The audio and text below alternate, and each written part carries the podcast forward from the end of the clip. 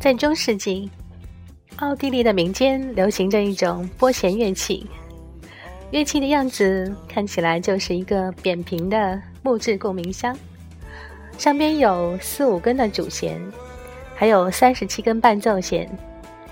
乐器最早呢，经常是被用在轻歌剧当中，用于制造乡土气息。然后，忽然有那么一天，来了一个男神级的导演，他在一部非常经典的电影作品当中，采用了这样的乐器来弹奏主题曲。乐器随着影片的一炮而红，而在英国大肆流行起来。而那部影片呢，也在之后。成为了世界影坛上的百年经典，并且在英国影史上排名也是一路领先，遥占首位。那个乐器呢，就是后来广为人知的奇特琴，而影片的名字，不知道你有没有猜到？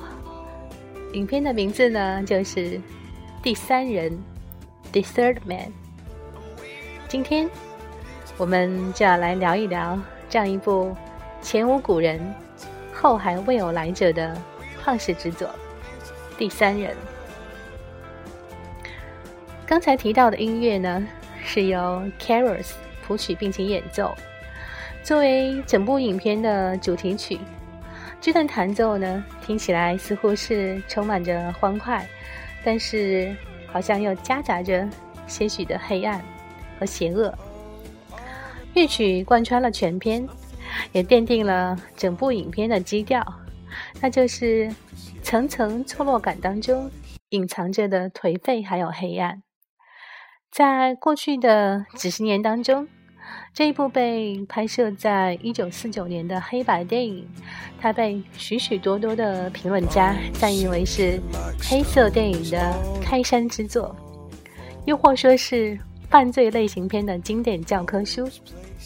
可以说，影片无论是在叙事、在镜头的运用、在打光，还是在人物的表演方面呢，都是可圈可点，为后人留下了太多学习的地方。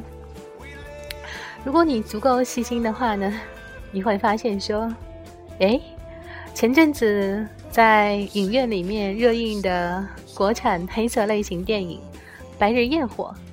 它里面出现的隧道和摩摩天轮，是不是在向第三人致敬呢？对呀，还有影片的色调，是不是很熟悉呢？当然，如果你足够细心的话呢，你还会发现，《白日焰火》在隧道中的那个段落，当时刁亦男他所采用的这个背景音乐，刚好呢，正是我们刚才提到的 Caros。他用奇特琴为《第三人》这部影片所打造的主题曲。呃，对我自己而言呢，《第三人》真的是一部可以去看很多遍、去细细品味的电影。除了为大家津津乐道的猫咪、皮鞋、下水道，还有那个夜色当中映衬在比斯维也纳街头和墙壁上的。人影交错，英国籍出身的导演 Carol Reed，他奉献的这样的一个侦探故事，本身呢也是充满着悬疑、紧张，又有一些妙趣横生。影片的开场呢，就是以画外音的形式，对故事的发生做了背景的介绍。接下来呢，我们看到的就是一个冒失、正直。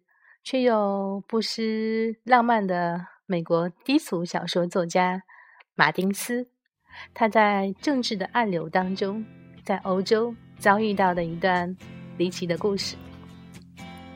故事呢，应该说是有两条线索。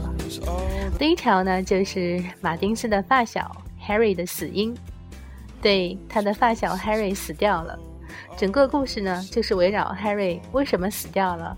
而推进发生的另一条线索呢，就是马丁斯、Harry 以及 Harry 的女朋友安娜之间的情感戏。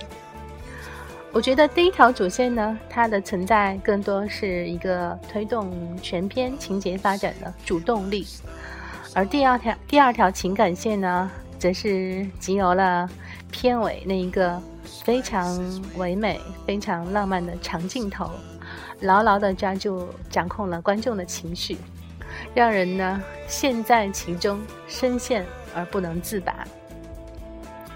说到这里呢。你一定会想说，有没有更多的细节，或者有没有更多的背景？没关系，其实你想关注的这些呢，也刚刚好是小爱的关注。第三人，第三人的电影导演呢，Carol Reed，他曾经是为英国军队的情报部门工作，而他的编剧 Graham Green 呢，也是间谍故事控。听说这个 Green 先生不仅自己喜欢写间谍故事，他还喜欢亲自去出演间谍。所以说，呃，主创的这个班底呢，他们都非常了解战争时期的欧洲那段历史。听说在影片拍摄期间呢，Reed 老先生他经常是和当时美国来的制片方意见不投机。听说美国人呢，最早是想在摄影棚里面拍摄电影，而瑞德却坚持说不行，我一定要走到维也纳的大街上去做实景的拍摄。那么谢天谢地，刚好呢是有了瑞德的坚持，于是呢，让我们这些后人有机会看到当时被四国分据的维也纳，呃，看到大街上的废墟。大街上的弹坑，还有呢，和整个电影故事相关的废墟中隐藏的掩人耳目的黑色交易。当然了，在视觉方面呢，你一定会提说，夜色中展现了黑白电影极致光彩的光影交错，实在是太震撼了。呃，说太震撼呢，就不能不提说摄影师。没有这个摄影师 Robert Crisker 的，就没有我们刚刚提到的光影交错。当年 Robert 为第三人呢拿到了奥斯卡的金像奖，也就是黑白影片的最佳摄影奖。我非常非常的喜欢他在影片当中刻意而为之的倾斜的镜头。对，很多的镜头呢和水平线是不太一样，是斜的。呃，很多令人难以忘记的广角镜头，呃，你会发现说，画面中有扭曲了的人物的面孔，还有周围的环境，整个感觉就好像是怪怪的，很压抑，但是好像又似乎是充满了悬疑的色彩。呃，怪异的布光呢，它令维也纳这座城整体上显得萧条、绝望，然后。又充满了那种紧张和悬疑感。我记得很震撼的一幕是镜头当中出现了一个卖气球的老人。其实老人挺瘦弱的，可是呢，他站在夜色当中，他的影子足足是有三层楼那么高，所以他在那边呢，整体看起来就让人觉得好像是一个怪物。他让你觉得压抑，你的视神经，你的情绪呢？都是被当时的那种氛围所渲染、所压迫。那我想，呃，如果是我们想要去评选一部关于人物与城市背景呃配合度最高的电影，毫无疑问，第一名呢一定是要非第三人莫属吧。当然，除了人物动作与城市的配合度以外呢。影片中他所出现的所有的人物，他们本身呢也都具备了非常强烈的表现力。除了我们刚刚提到的很幼稚、很直接，但是又很正直、很浪漫的故事的主人公马丁斯之外呢，很多的配角人物，他的发小 Harris 周围的那些朋友，包括门童，一个个都是神经兮兮，似乎又是。莫名其妙，好像鬼鬼祟祟的样子，都是令你印象深刻。当然呢，最值得人特别拿出来提的呢，就是小爱心目中的永远的男神 Orson Welles。他是世界影史上最伟大的导演、编剧、演员和制片人。他也是电影学院教科书里面常年都会被当做案例的公民凯恩。他还是我们现在谈到的 这部电影第三人当中 Harry 的扮演者。其实呢，他并不是男一号，他的戏份呢也不是那么多。可是呢，作为剧情发展的一个推动元素，很重要的一部分呢，他在影片当中的表现力，呃，在很多很多的段落呢都非常非常的出色。包括他的出场的那一幕，包括下水道里面的追逐戏，还有，如果你看过这部影片的话呢，你一定会记得当时他在摩天轮里面的那一场演说。据说呢，那段台词之前在剧本里面是没有的，是这个 Orson Welles 他自己现场临时起意而发表的一段演说。没有想到呢，之后，呃，广为人传。在情感的部分呢，马丁斯爱上了他的发小 Harry 的女朋友安娜，但是呢，不知道是什么原因，安娜始终不领情，始终是痴迷于早已弃他而不顾的 Harry。嗯，我觉得这个导演 Reed 他 最老奸巨猾的地方呢，就是他让呃安娜在众目睽睽之下。